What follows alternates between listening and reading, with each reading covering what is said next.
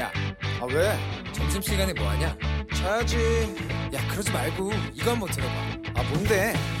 지금 당장 라디오를 켜봐 나른한 오후 깨울 시사 토크쇼 모두가 즐길 수 있고 함께하는 시간 유쾌하고도 신나는 시사 토크쇼 오태훈의 시사본부. 네, 오태훈의 시사본부 크리스마스 특집 당신들의 크리스마스 2부 문을 열었습니다. 자, 보호 종류 아동의 어려움을 짚어보는 특집 함께 하고 있는데요. 앞서 일부에서는 자립 후의 어려움에 대해서 들어보고 또 필요한 법안들, 제도들, 또 지원 방안들 살펴봤습니다만 좀 근본적인 부분들, 어릴 적 보육원 생활에 대해서 좀 말씀을 좀 나눠보고자 합니다. 지금은 어른으로 왕성한 활동을 하고 있는 18 어른의 캠페이너 신선 씨, 김준영 씨가 좀 많은 얘기들을 좀 해주시면 좋을 것 같은데 불편한 또 얘기가 될 수도 있을 것 같아서 제가 좀 조심스럽긴 합니다. 어, 보육원 처음 갔던 때 기억나세요, 두 분? 네, 저는 김준영 씨. 기억이 납니다. 예.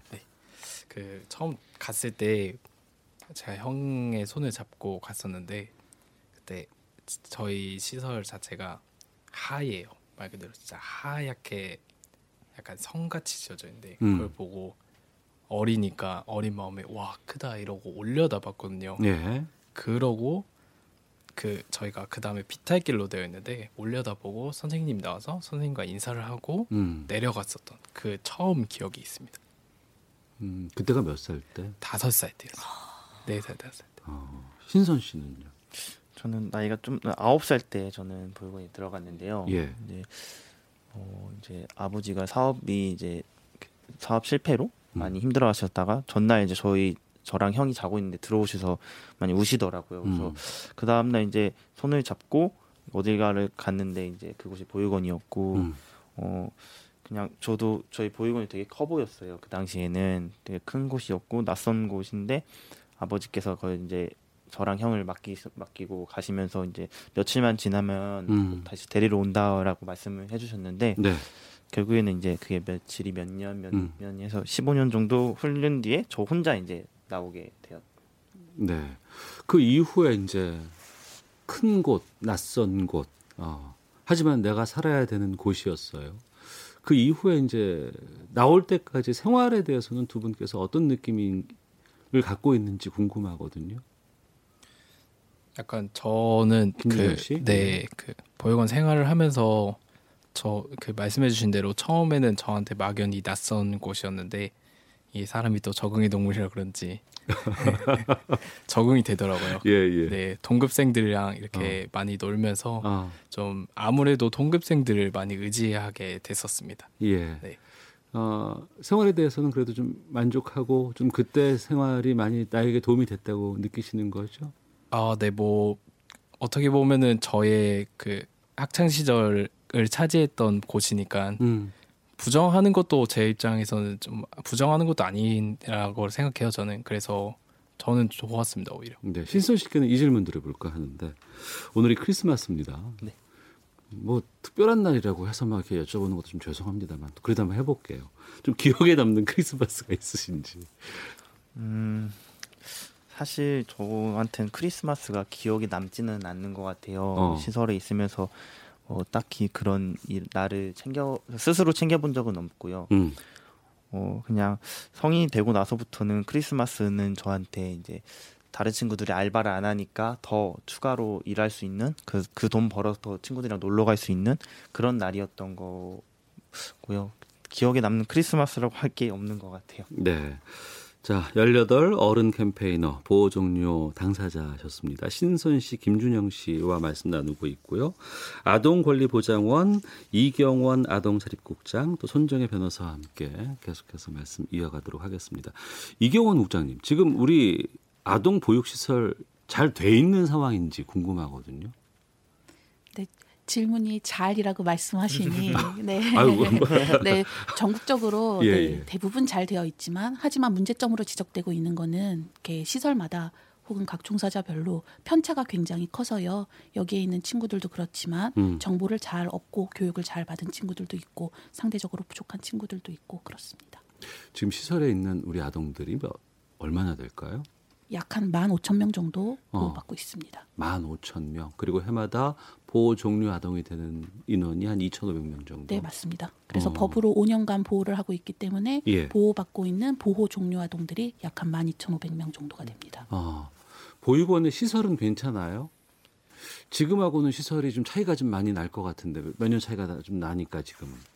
네, 근데 뭐 이게 또 말씀해 주- 국장님이 말씀해 주신 것처럼 네. 편차가 좀 큰 것 같아요. 음. 실제로 저희 시설 같은 경우는 좀 좋았는데 뭐 네.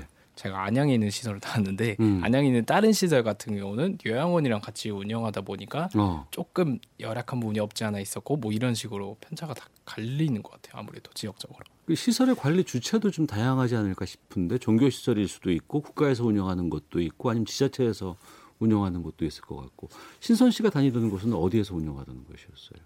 저희 에서는 굳이 뭐 생각 안 하고 다닐 수도 있으니까. 네, 그냥 원장님께서 운영하시는 제 종교 재단은 아니었고요. 어, 예, 예. 아마 인가를 지자체 인가를 받고 운영하시는 어. 사설 사설을 운영하시는 보육원으로 알고 있습니다. 예.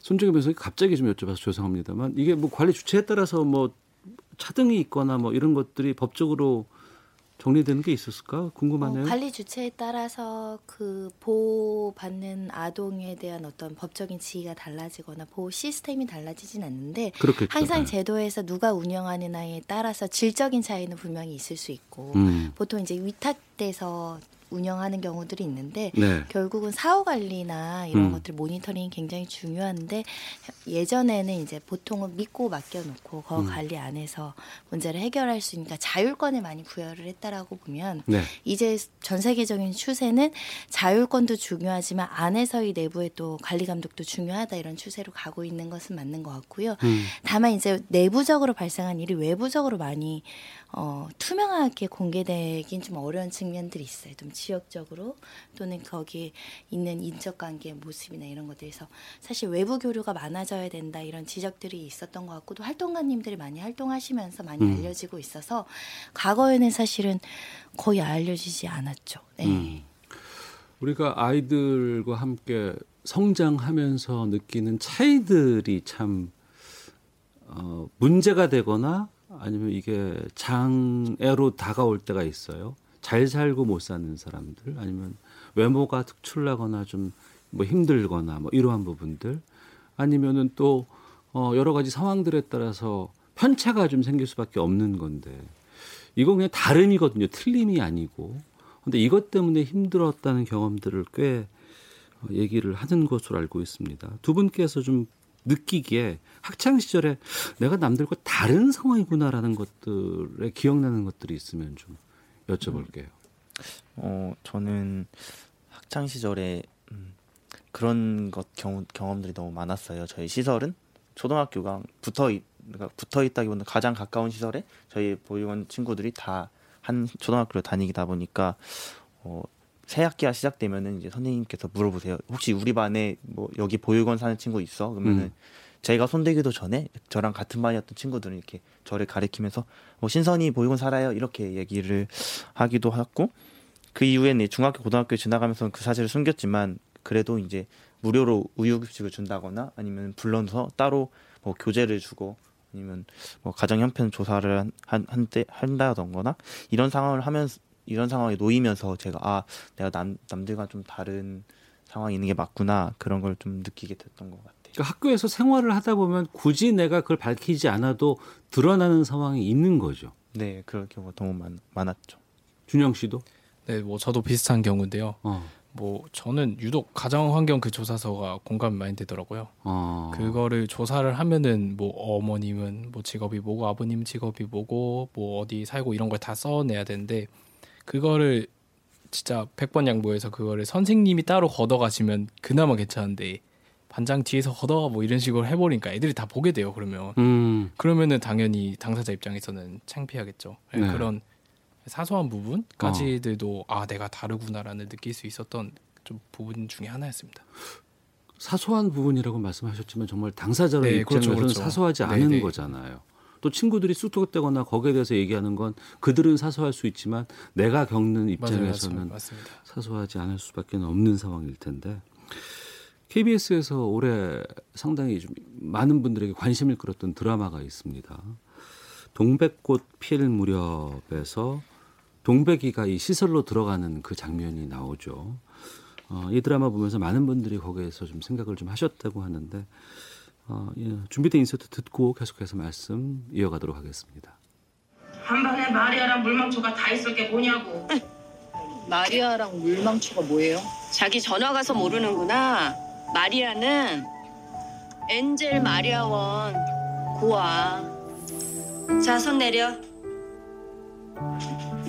우리 반에 도둑은 없어. 17번, 22번. 지금 교무실로 오고. 훔친 사람 아니야. 철봉 밑에 100원 있을 때도 나 줍지도 않았어. 진짜 것 같대? 뭐하니까 가정주금 못 받으면 도둑이 된대. 네. 동백이가 어렸을 때 겪었던 에피소드 이걸 좀 잠깐 인서트로 좀 준비를 해봤습니다. 시설에 있다는 것에 편견이 우리 사회에는 남아 있는 것 같습니다. 두 분도 좀 비슷한 경험 같은 거라든가 아니면 어 내가 이 시설에서 살고 있다는 이유만으로 받았던 편견 같은 것들이 있으면 좀 궁금해요. 저는 이제 대학 시절에 이제 아르바이트를 잠깐 한 적이 있는데요. 네. 주방 보조 아르바이트를 하는 거였고 음. 그 당시에 되게 자극적인 식자재를 만지는 일이 드물었어요. 이제 그 그때 제가 몇 번 그런 한 2주 정도 그 일- 일을 계속 하다 보니까 사장님한테 손이 너무 아파서 힘들다라고 했는데 참고 해보라고 말씀하셨고 어. 참다 보니까 이제 손이 다 뜯어지고 어, 이렇게 이제 거의 피가 날 정도로 아이고. 다 뜯어졌는데 예. 사장님께서 그걸 이제 보고 그때서야 이제 어 뭐 장갑이라도 끼고 해라 이렇게 얘기를 하시더라고요. 그래서 저는 그만둔다고 얘기를 했는데 음. 제가 그 전에 사장님한테 제 사정을 사실대로 얘기한 적이 있어요. 예. 사장님이 얘기해줬으면 좋겠다라고 얘기하셔서 얘기를 해주신 해드렸는데 제가 그만두자고 얘기를 하니까 이제 같이 일하던 직원분한테 제 흉을 보면서 이제 음. 제가 보육원 출신이라서 끈기가 없다. 음. 그래서 그만두는 거다 이렇게 얘기를 했다고 하더라고요. 예. 그 얘기를 들었을 때는 되게 되게 그냥 정말 비상식적인 사람이다라고 생각은 했지만 음. 그럼에도 불구하고 되게 화가 나고 이걸 어떻게 표출하지 못 어떻게 표출해야 되나 막 이런 고민을 했던 음. 있었습니다. 네. 준영 씨에게도 같은 질문 한번 드려볼게요. 네, 저 같은 경우는 막 그 선 씨처럼 그렇게 제가 직접적으로 겪은 건 아니긴 한데 어 좀 간접적으로 그러니까 안 좋은 의도로 말하신 건 아니에요. 그러니까 제가 그런 시설을 살아오면서 어른들이 아 시설인데도 불구하고 잘 컸다라고 얘기를 해주시는데 근데 뭐 칭찬이라 막 기분이 나쁘진 않은데 뭔가 좀 오묘하더라고요. 음. 이게 제 시설이어도 잘 클 수 있고 시설 아니어도 못 클 수도 있고 그런 음. 건데 네, 네. 네, 그 환경을 기준으로 생각을 하시고 말씀을 하시는 게 조금 아쉽기도 했어요. 예. 두 분이 지금 26, 27이 정도의 나이기 때문에 지금은 어엿한 성인이에요. 예. 그러니까 지금 현재 시설에 계시는 분들에게는 이 질문을 저희가 드리는 건 좀 힘듦이 있- 있지만 이제는 뭐 어엿한 성인이시고 워낙에 좀 잘 어, 커줘 신 분들이기 때문에 이 질문을 좀 드려본 거고요. 네네. 또 거기에 대해서는 또 지금 현재 어, 시설에서 함께 하고 있는 우리 친구들에게는 여러분들이 많이 조언이 되고 도움이 되고 모범이 될 수 있는 거 아니겠어요? 맞습니다. 그런 어려움들도 많이 얘기를 하잖아요. 만나면 뭐라고 그때는 조언을 해주세요? 네, 저 같은 경우는 우선 그냥 막연하게 그 음. 아동들한테 선생님한테 많이 가보라고 말을 하거든요. 어, 네, 그리고 좀 제가 약간 이런 말하면 좀 그런데 보수적인 면은 없지 않은데 예. 그런 교육 오는 거 들으면 무조건 좀 열심히 들으라고 그게 어. 나중에 도움되라고 어. 도움된다고 이런 말 제가 많이 하거든요. 예. 네. 왜냐면 저도 그런 교육을 통해서 제가 많이 배웠고 그렇기 어. 때문에 그래서 저는 최대한 그렇게 말해주고 있습니다. 그리고 예. 네. 어떤 뭐 교육이라든가 여러 가지 지원, 지침 같은 것들이 이 친구들에게는 당시로서는 좀 귀찮을 수는 있지만 그것이 또큰 네, 도움이 네. 된다는 의미로 말씀해 주신 것 같고요. 손정희 변호사께 좀 질문 드려볼까 하는데 앞서서 이제 뭐 동백꽃 필 무렵 얘기도 해드렸습니다만 이 보호 종류 아동에 대한 좀 삐딱한 시선 이런 것들이 드라마나 뭐 영화나 뭐 이런 걸 통해서 좀 다뤄지는 경우가 종종 있거든요. 근데 이게 또 우리 사회에 또 어, 바람직하지 않은 시선으로 꽂히는 경우도 좀 있지 않을까 싶어서. 그러니까 차별을 조장하고 차별을 고착화하는 미디어의 역할에 대해서는 오늘도 이제 라디오니까 한번 다 같이 고민해 볼 필요가 있는데 예를 들면 뭐 범죄자로 그려지기도 하지만 범죄 취약한 또 대상으로 그려지기도 해서 사실 이것은 뭐 보호 시설에 있다고 문제되는 게 아니라 우리 사회 곳곳에 소수자거나 약한 사람들이 그런 대상이 많이 되죠. 예를 들면 최근에는 중국 동포들이 범죄자로 자꾸 영화에 그려지는 모습들 아, 예, 이제 예. 너무 다양한 형태로 나타나지만 결국은 어, 약자나 소수자에 대한 공격일 수 있거든요. 그리고 미디어의 영향력이 굉장히 큰데 차별을 조장하거나 부정한 어떤 인식을 어, 널리 퍼지게 하는 거기 때문에 문제 인식을 갖는 사람들이 많아요. 음. 많이 있음에도 불구하고 그게 단골 소재가 된다는 건 우리 사회에서 포용력이나 다양성이 좀 부족한 측면들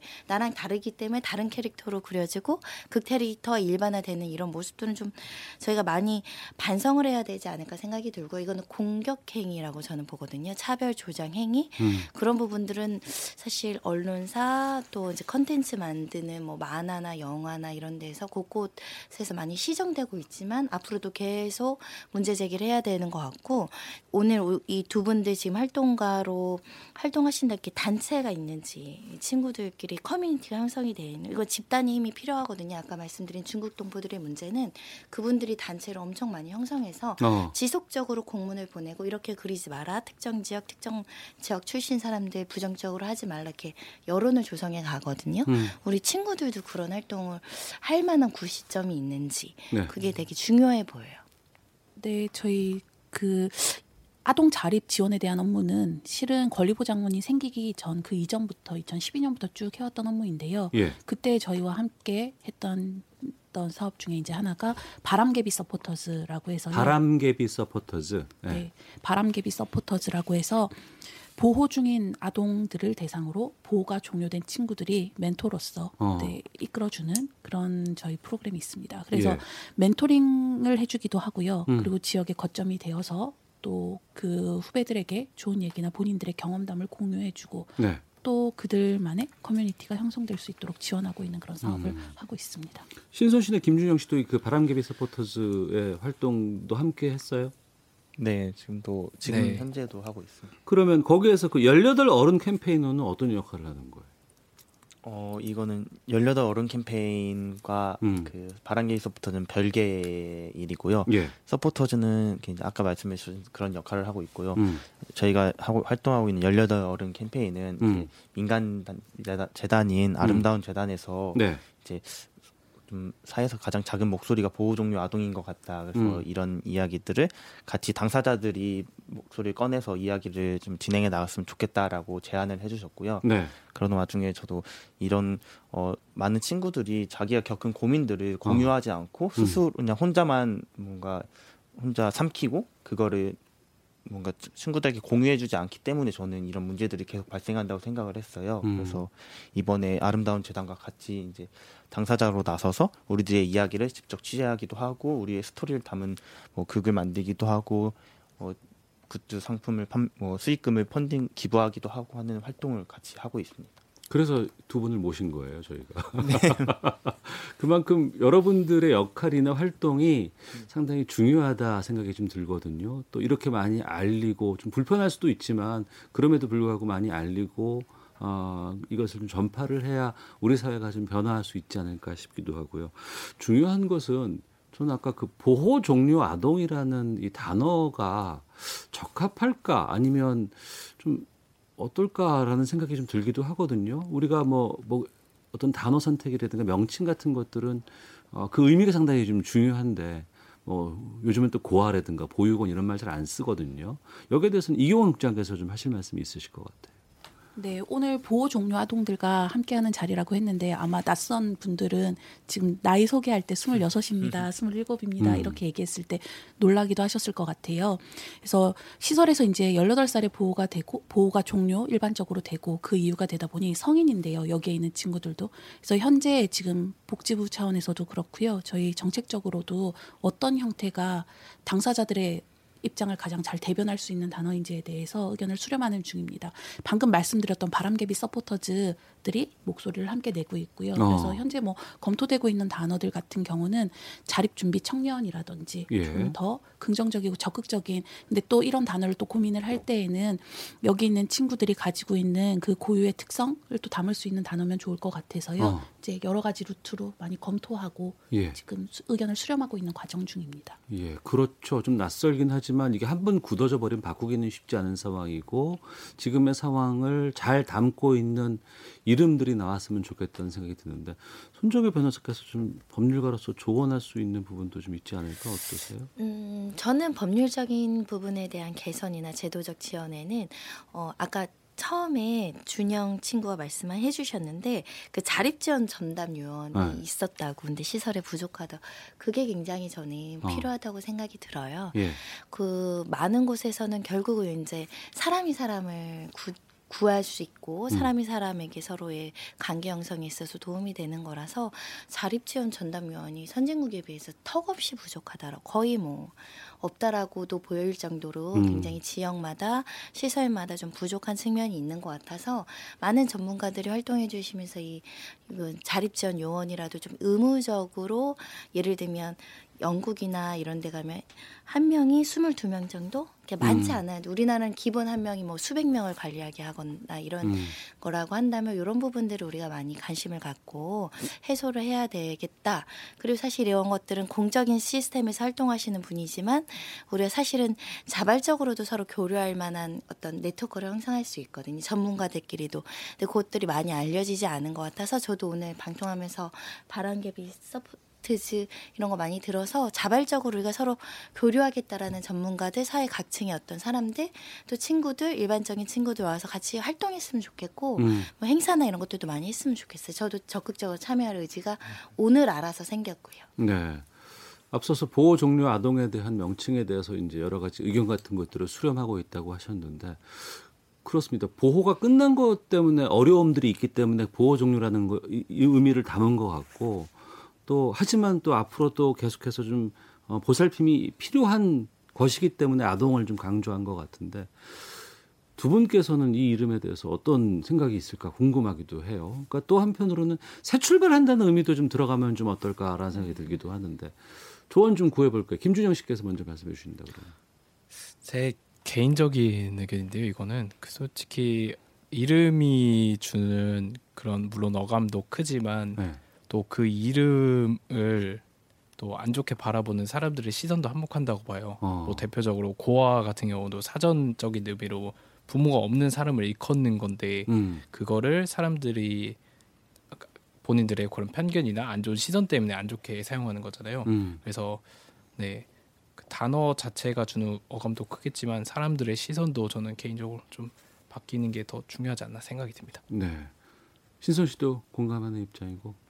네, 저도 개인적으로 원래 정말 고아라는 단어를 너무 싫어하기도 하고 어. 하지만 그 고아라는 단어를 대체할 수 있는 게 그나마 보호 종류 아동이다 보니까 음. 그 이야기 그 단어를 사용하고 있고 네. 하지만 보호 종료 아동이라는 것도 어감상으로는 저도 뭔가 계속 종료됐고 어. 이런 이야기가 있어- 있어서 조금은 안타까운데 그냥 이런 부분에 대해서 어 제가 어 이거는 그냥 제 개인적인 의견인데요. 네. 뭐 이런 이런 사례가 있더라고요. 그래서 그 미숙아라는 단어를 음. 사람들이 되게 부정적인 편견을 많이 가지고 있는 어감이라 해서 이거를 이른둥이라는 단어로 바꿨다고 이제 공 아, 네, 이른 둥이. 둥이라는 예, 단어로 예. 바꿨다고 하더라고요. 어, 예. 그런 것처럼 뭔가 좀더 뭐 좀 더 다른 단어로 순화 순화할 수 있는 단어를 음. 다른 사람 뭐 이걸 이 라디오를 보고 있으신 분들이라거나 아니면 다른 예, 예. 분들도 같이 참여해 주셔서 음. 좋은 표현을 같이 찾아 나갔으면은 이제 그거를 바라보는 사람들의 시선도 같이 변할 수 있을 것 같다고 생각을 합니다.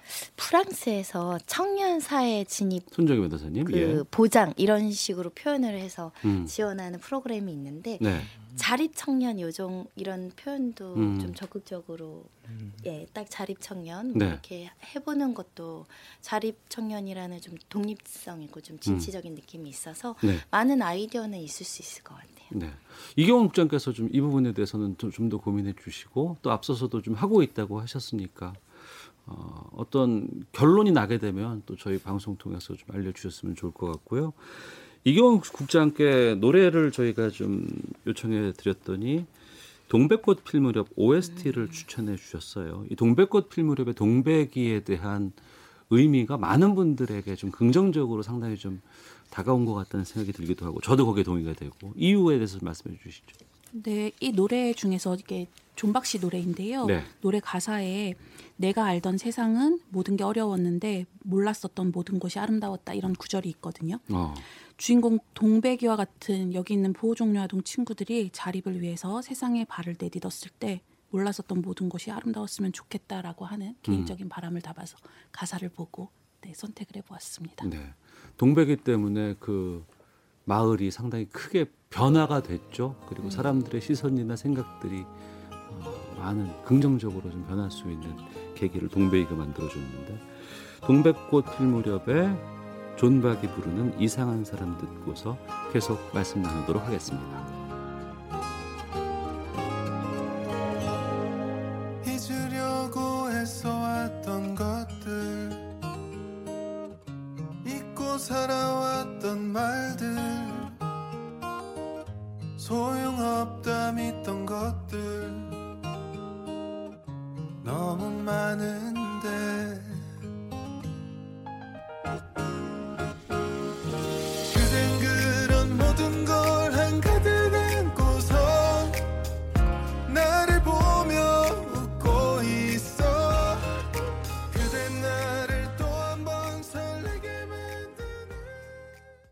이경원 아동권리보장원 자립국장께서 추천해 주신 동백꽃 필 무렵의 OST에서 존 박의 이상한 사람 들었습니다.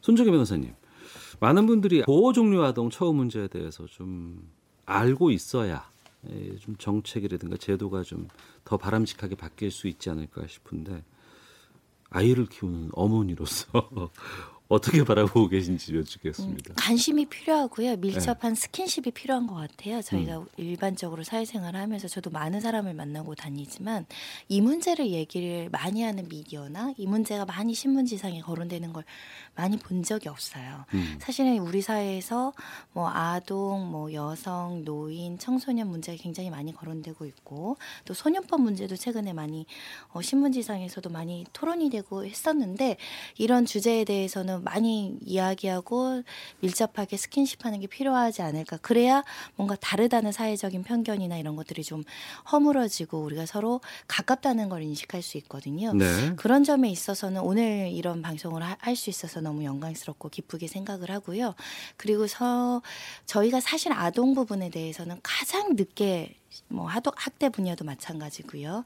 그런 부분에 있어서 조금씩 조금씩 나아지고 있다고 하지만 현 현장에서 뛰고 계신 분들은 굉장히 좀 부족하다고 많이 느끼실 거고 음. 어려운 열악한 환경에서도 봉사하시는 분들 굉장히 많을 것 같아서 가장 중요한 거는 어, 연령을 확대해야 되고 지원 방식도 포괄적 지원이 필요하다라는 부분들이 어, 그리고 사후적으로도 계속 모니터링하는 보호 종료 5년, 5년이 끝이 아닌 계속적으로 우리가 바라볼 수 있는 사회적인 시스템이 좀 있었으면 좋겠다라는 생각이 들고요. 네. 모든 법안에 아동이 최우선적이 돼야 되는데 이 아동법은 어, 권리 주체인 아동들이 나가서 투표권이 없기 때문에 항상 뒷전으로 밀리는데 우리 어른들이 좀 방송 받는 분들이 이 문제를 최우선적으로 목소리를 내주셨으면 좋겠다 그런 네. 생각 해보고요. 뭐 국민청원 요즘에 몇십만 명 오르는 이슈들 중에 이런 이슈들도 생겼으면 좋겠습니다. 음, 지금 보니까 유도 아, UN 아동 권리위원회가 우리나라의 아동 복지 예산이 OECD 평균에는 미치지 못한다. 예산 확충 요구했다는 보도도 있네요. 이경욱 국장님, 우리나라 지금 아동 복지 실태는 어떻다고 보세요? 네, 어, 우리나라는 아동 학대 범죄 처벌 강화라든지 혹은 아동 정책 수립을 지원 평가하기 위한 제가 소속되어 있는 아동 권리 보장원의 설치 그리고 아동 정책 영향 평가 체계 도입, 아동 수당 지급 등과 관련해서요 아동의 권리를 증진시키기 위해서 많은 노력을 하고 있는 게 사실입니다. 그런데 질문 주셨듯이 아동 관련 예산 규모가 국내 총 생산에 비교해서 여전히 낮고 지역 격차가 있고 음. 또한 이제 말씀 주셨던 또 이주 아동이나 장애 아동 등에 대한 차별 이 굉장히 큰 문제로 지적되고 있습니다. 또한 또 유엔에서 저희에게 권고할 때 경쟁적인 교육 체계라든지 높은 아동 자살률 등 이런 부분들은 여전히 개선해야 되고 정책적인 지원이 필요하다라고 지적을 받고 있는 상황입니다. 이 아동 권리 보장원이 올해 생겼다고 말씀하셨어요. 정부가 이제 올해를 아동에 대한 국가 책임 확대 원년으로 선포를 했었다고 하는데 어, 이런 거 선포하고 뭔가 실질적으로 변화가 좀 있었으면 좋겠다는 생각이 들거든요. 현장에서 보시기엔 좀 느껴지세요? 어, 지금 이제 보면 잘 추진되어 왔다라고 한다면 그간의 정책이 많이 누적되었어야 하는 음. 부분이기는 한데요. 네. 뭐 보호 종료 아동들과 관련해서 얘기를 한다라고 한다면 그간 국가에서 지원받을 수 있는 어떤 예산이 마련된 게 올해가 처음입니다. 아. 네, 그래서 지금 이 시기는 보면 뭐 보호 종료 아동들을 포함해서요. 네. 아동의 삶의 질 어떤 향상을 위해서 대책을 잘 추진해 왔다고 평가하는 시기라기보다는 음. 저희 이제 권리보장원에서의 역할도 정립해 가고 또 이제 변호사님께서 말씀 주셨지만 종전에는 아동을 죽으면 수동적인 개체 투표권도 없고 보면 이렇게 수동적인 개체로 인식해 왔던 좀 그런 관점에 대한 탈피가 필요하고요. 네. 현 시기는 이제 아동의 삶의 질을 어떻게 개선시킬 것인가, 권리를 어떻게 증진시킬 것인가에 대한 구체적인 계획 수립이 음. 필요한 시기라고 생각하고 그와 관련해서는 지금 다양한 노력이 이루어지고 있다라고 생각합니다. 손정희 변호사께서는 자립정 창금이 그러니까 올해 처음 이렇게 시행된다는 것 자체가 우리 사회가 좀 많이 늦었다라고 어. 보시면 되겠습니다. 각종의 이제 사회적인 어, 취약계층에 대한 지원 프로그램은 이미 수십 년 전부터 발달되어 왔는데 예. 올해 처음 30만 원이라고 네, 하시는 것 자립수당. 같아요. 네.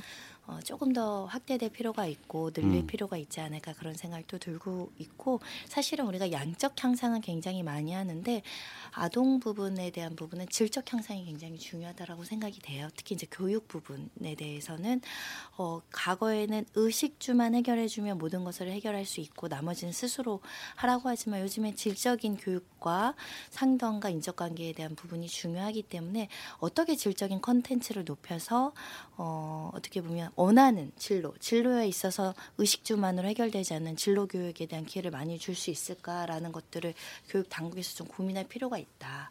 그리고 그에 맞는 교육에 대한 예산을 부여할 필요가 있다. 그런 음. 생각도 듭니다. 네. 매년 2,500명 정도의 보호 종료 아동이 나온다고 합니다. 어, 신선 씨, 김준영 씨는 먼저 이 길을 이제 겪었던 입장에서 네. 어, 좀 조언을 이 친구들에게 해준다 그러면 어떤 걸 말씀하실까요?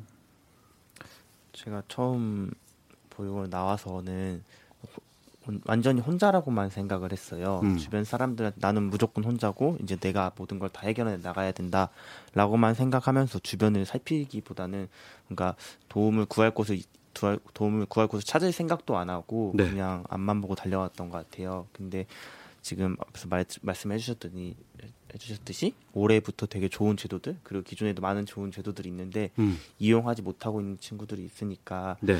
그런 것들을 자기한테 주어진 기회를 좀 더 적극적으로 찾아 찾으라고 말을 해주고 싶습니다. 음. 김준영 씨는요?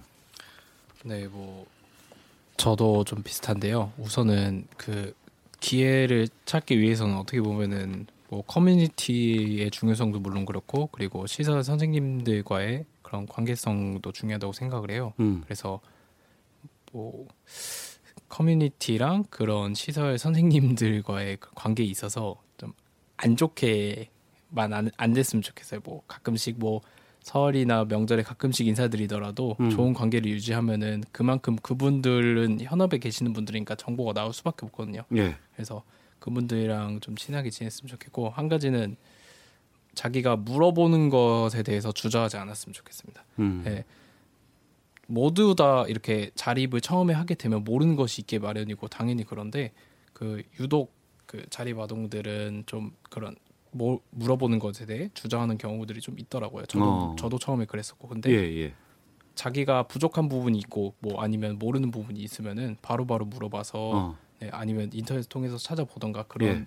노력이 필요하지 않나 싶습니다. 어, 그 부분 참 중요한 것 같아요. 그리고 또 시행착오를 겪지 않도록 네. 조치를 취하는 것도 중요하지만 저는 우리 학생들이나 친구들이 시행착오 겪어도 된다고 생각을 해요. 그걸 다시 극복하고 딛고 일어나는 게 중요한 거지. 네.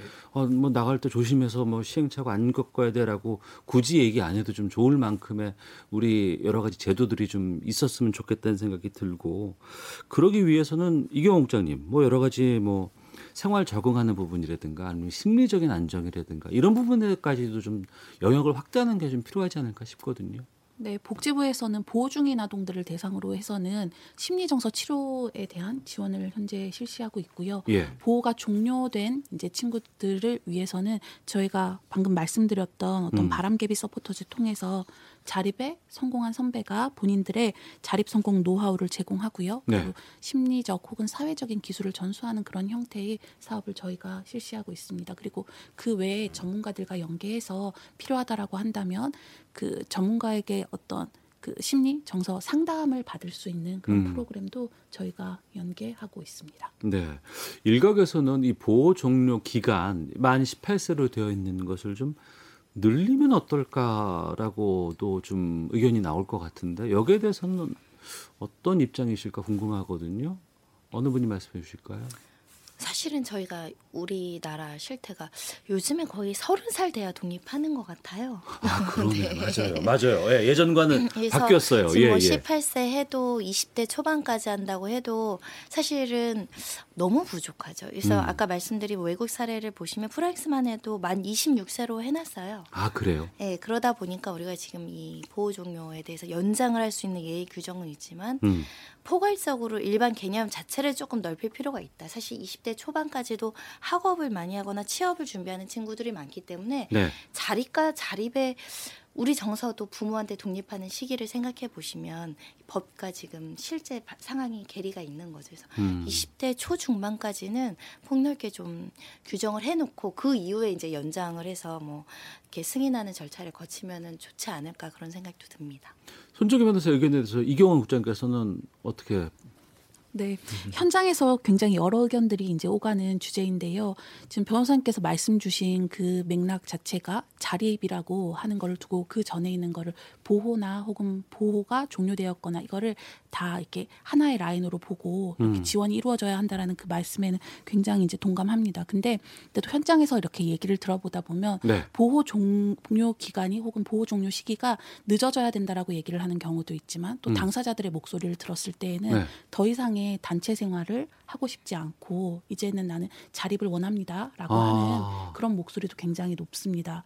그래서 실은 지금 프랑스라든지 혹은 선진국 같은 경우는 시설 중심의 보호가 아니라 가정 위탁 중심의 보호가 많이 되고 있어서 그 가정 내에서 보면 일상생활 자립을 준비할 수 있는 생활이 계속 유지되다 보니 보호가 연장되면 그에 따른 서비스가 제공되는 형태지만 지금 여기 두 분은 모두 시설에서 나오셨지만 시설 같은 경우는 학교 다니는 아이들에게 맞춰져 있는 단체 생활에 맞춰져 있는 그런 시설들이거든요. 예. 그래서 대학을 가거나 혹은 직장 생활을 하거나 그러면 시설에서도 이 성인의 아이들을 지원을 할 수 있는 성인의 보호 종료 아동들을 지원할 수 있는 음. 그런 인프라가 부족한 게 현실이어서요. 그래서 지금 현재 지금 아무래도 아직은 시설에서 많은 친구들이 생활하고 있는 현재를 고려한다라고 한다면 말씀 주셨던 어떤 연장 사유들이 음. 좀더 강화돼서 정말 본인이 원한다라고 한다면 굉장히 쉽게 연장이 될 수 있고 하지만 이제 굉장히 생활 패턴이 달라지는 만 18세 고등학교 졸업을 기점으로 해서 본인이 원한다라고 한다면 종료가 될 수 있는 그런 선택의 여지를 두는 것도 저는 네. 의미가 있다라고 생각을 하고 있습니다. 어, 그러네요. 저희가 또 일반적으로 판단하는 생각과 또 어떤 그, 생, 아, 그 생각들이 좀 현장과 괴리돼 있지 않았나라는 생각이 들어서 좀 반성하게 되기도 하고요. 두 분께서는 이 부분에 대해서 하실 말씀이 좀 꽤 있으실 것 같아요. 직접적인 역할을 해 오셨던 분으로서 신선 씨부터. 음, 저는 뭐, 어, 그, 이런 이야기를 하면서 자립의 기준이 되게 애매하다고 생각을 해요. 음. 사람들은 자립을 하면 뭐 취업을 하면 자립이라고 얘기를 뭐 생각할 수도 있다고는 하는데 네. 만 18살에 취업을 해, 해도 그 친구들이 정착하고 그 기, 정착하는 기간까지는 뭐 3년 최대 3년 4년 더 걸리거든요. 보면은 도중에 뭐 취업을 했다가도 그뭐 3개월, 4개월 음. 만에 그만두고 다시 또 방황하는 친구들도 있고 이런 친구들을 좀 더 돌볼 수 있는 이런 이렇게 아까 말했듯이 정말 시- 친구들은 시설 안에 있는 거는 싫어해요. 단체 네. 생활을 하지, 하기 싫어하지만 음. 막상 나갔을 때 자기가 방황해서 돌아올 곳이 돌아갈 곳이 없거나 음. 이런 거에 있을 때는 되게 안타깝다고 생각을 하고 있어요. 준영 씨는요? 네, 저도 그래서 뭐 시설 아동들이 대부분 싫어하지만 또 보호받고 싶어하는 아동들도 있을 게 보이니까 그래서 제 개인적인 의견으로는 그 기간을 아예 좀 늘, 늘리게 잡되 뭐 5년씩 끊어가지고 단위별로 하면은 어떨까 하는 생각도 들거든요. 뭐 예를 들면은 20살, 20살에서 25살까지는 뭐 공동생활 가정 비슷한 양식으로 해서 같은 나이대 사람들 모여서 같이 서로 커뮤니티도 형성도 하고 의견도 공유하는 그런 걸로 만들고 그리고 그 25살 이후에는 각자 살되 뭐 가끔씩 모여서 정보를 공유하는 그런 식으로 가는 형태로 간다면 어떠지 않을까 생각도 했습니다. 네. 손조기 변호사께서는 이 두 분의 의견 어떻게 들으셨어요? 어, 굉장히 바람직할 것 같고 왜냐하면 지금 말씀하신 것 들어보니까 획일적으로 우리가 너무 다양한 모습으로 보호하는 것이 아니라 가정 이탁이 어, 어. 비율이 낮은 부분, 그러니까 안정적인 주거, 내가 독립을 하더라도 원가정에 복귀가 하는 친구들도 있듯이 내가 시설이든 음. 또 위탁된 가정이든 내가 그 언제든지 돌아올 수 있는 거점을 마련하는 게 되게 좋고 요즘은 또 공유 경제가 유행하면서 공유 주거 형태가 많잖아요. 예, 예. 그런 식의 어떤 다양한 모습의 지원이 좀 어. 필요하든가 돌아갈 곳이 시설이면 엄격한 규칙이나 나랑 라이프 스타일이나 동선이나 주거의 그 위치나 이런 것들이 틀릴 수 있는데 공유 형태로 어떤 거점들이 많이 생기면 좀 마음의 안정, 음. 어, 안정성이 좀 보장되지 않을까 싶어서 다양한 어떤 지원책을 아이디어를 내시는 게 공무원들의 역할이지 않을까 합니다. 그러니까 완충 시기, 완충 지대가 좀 있으면 좋겠다라는 생각이 오늘 방송하면서 참 많이 좀 듣게 되거든요. 아동 권리 보장원의 역할이 좀 중요할 것 같습니다. 이경욱 국장님. 네. 막 이러면서 막 다 떠넘겨. 제가 느끼는 건데 방금도 질문이 많이 나오기는 하지만 자립을 뭘로 보면 좋을까 그런 음. 얘기를 해요. 그래서 네. 취업했으면 자립일까 혹은 진학을 했으면 자립일까 이렇게 얘기를 하는데 저는 자립이라는 그런 질문을 뭐라고 생각하냐고 당사자들한테 할 때에는 약간 이상형에 대한 질문 같기도 하거든요. 너는 네. 소개팅 시켜줄게 어떤 어떤 스타일이 이상형이야 이렇게 음. 얘기를 했을 때 뭐 이렇게 아 저는 뭐 건강하면 되죠. 뭐 안경 꼈으면 되죠. 뭐 이런 음. 이런 약간 있, 있는데 실제로는 저희가 그 뒤에 숨겨진 많은 행간들이 있죠. 정말 건강만 하다고 이상형인 건 아니잖아요. 안경만. 예, 예. 안경만 꼈다고 나의 음. 이상형인 건 아니듯이 자립이라고 하는 게 집 구해줬으니까 그럼 국가에서 주거 지원해줬잖아. 그러니까 이제 자립과 관련해서는 음. 너희는 어느 정도 기반 이룬 거 아니야? 자립 수당과 관련해서도 어 이제는 한 달에 30만 원씩 지원해 주는데 야 그렇다라고 하면 너희 이 정도 하면 자립한 거 아니야? 이렇게 보는 시각이 아니라 그 뒤에 숨겨진 이제는 그러니까 그 부분은 정말 정말 최소한의 것이고 네. 그 다음은 얘기했던 어떤 개개인이라는 거를 음. 조금은 감안해 주시고 각 음. 개개인의 욕구가 다르다라는 거 그래서 그들의 특성별로 어떤 서비스가 필요할지에 대한 그런 고민이나 그런 생각들도 정책을 마련하면서 저희가 가장 크게 필요하다라고 저 또한 공감하고 생각하고 있습니다. 그러네요. 뭐 여러 가지 재산이 많은 성인조차도 그냥 지금 생활과 갑자기 바뀐 환경으로 딱 어, 내 동생이 처지고 나서 살아보십시오. 뭐 500만 원 드리겠습니다. 뭐 30만 원 월 드리겠습니다. 이렇게 해서 살 수는 없는 입장이거든요. 보금자리가 좀 많이 필요할 것 같아요. 보금자리. 우리 사실은 제가 이혼 사건도 많이 하는데 이혼하고 나서도 원가정으로 내 보금자리를 찾아가거든요. 음. 그러니까 사회 중간 중간 나이 일정 나이를 일률적으로 기준으로 하지 말고 온 사회가 같이 가정이라는 시스템의 보금자리를 만들어줄 수 있는 공동체적인 뭔가 있었으면 좋겠다. 음. 예전에 뭐 협동조합 한참 어, 정책적으로 많이 나왔을 때 있는데 어, 다수가 모여서 공동체를 형성해서 보금자리를 지역마다 거점으로 만들고 그게 꼭 보육시설이 아닌 다른 형태로요. 그러면 조금 더 안정적일 수 있지 않을까. 우리만의 보금자리 필요해 보일 것 같아요. 음, 알겠습니다. 자, 끝으로 어, 보호 종료 아동들에게 좀 해주고 싶은 말이 있을 것 같아요. 18 어른 캠페이너 신선 씨, 김준영 씨가 한마디씩 좀 해주시면 좋을 것 같습니다. 좀 중복되는 말이기는 한데요. 음. 어, 이 주위를 살펴보려 보면은 도움을 주는 사람들이 되게 많아요. 네. 도움을 도- 구할 수 있는 곳도 많은데 이 친구들이 어 되게 수동적이고 이런 게 되게 안타깝거든요. 음. 그래서 제가 요새 많이 느끼는 것은 예전에는 자립이 혼자 나 혼자 사는 거였다면은 지금에 와서는 자립은 같이 함께 하는 거라고 생각을 해서요. 네. 어 힘들 때뭐 이렇게 저희 아까 말했던 뭐 서포터즈를 찾아온다거나 아니면 음. 주변에 있는 동사무소를 찾아가서 구원 도, 도움의 손길을 먼저 조금만 내밀었으면 좋겠어요. 네. 김준영 씨. 네, 저희가 이번에 아까 신선 씨가 말씀해 주신 18 얼음 캠페인을 진행하면서 제 개인적으로 느낀 거는 이- 이런 나눔의 선순환이 가능하다는 걸 많이 크게 느꼈어요. 음. 그래서 이 자립을 앞둔 친구들은 더더욱 고민이 많을 거예요. 그 친구들은 그 진짜 한번 가서 도움의 손길 도와달라고 그렇게 말을 해봤으면 좋겠어요. 그렇게 해서 자기가 받은 도움을 계속 기억하고 있다가 나중에 또 돌려준다면 그게 진정한 나눔의 선순환이 되지 않을까 싶습니다. 네. 끝으로 보호 종료 아동 처우 문제에 대해서 이경원 국장께서 좀 사회에 하고 싶은 말씀이 있으시면 아니면 바라는 점 있으면 짧게 말씀해 주시죠. 네.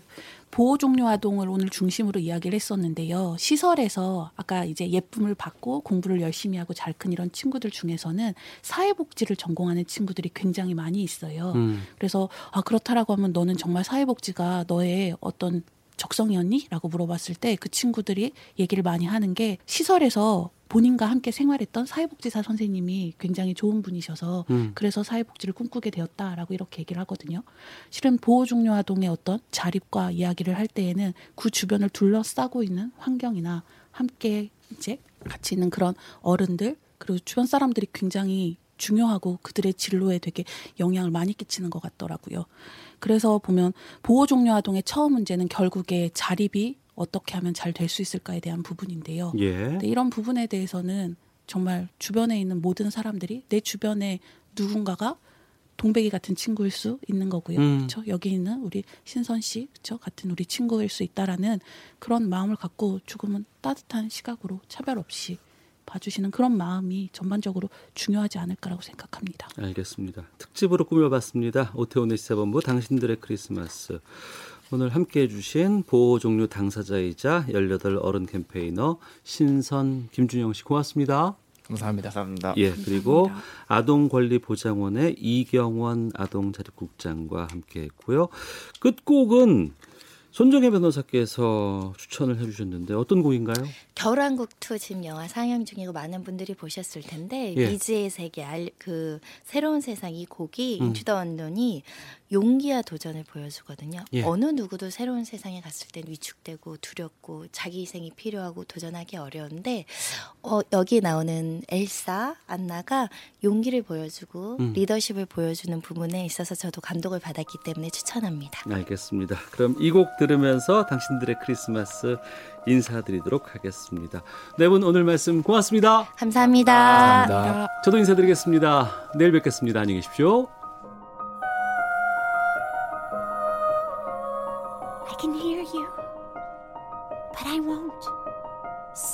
For trouble, while others don't.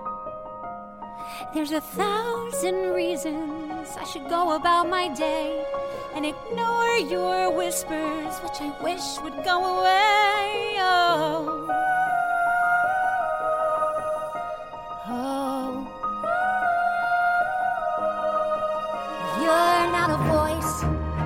You're just a ringing in my ear. And if I heard you, which I don't, and spoken for, I fear. Everyone I've ever loved is here within these walls.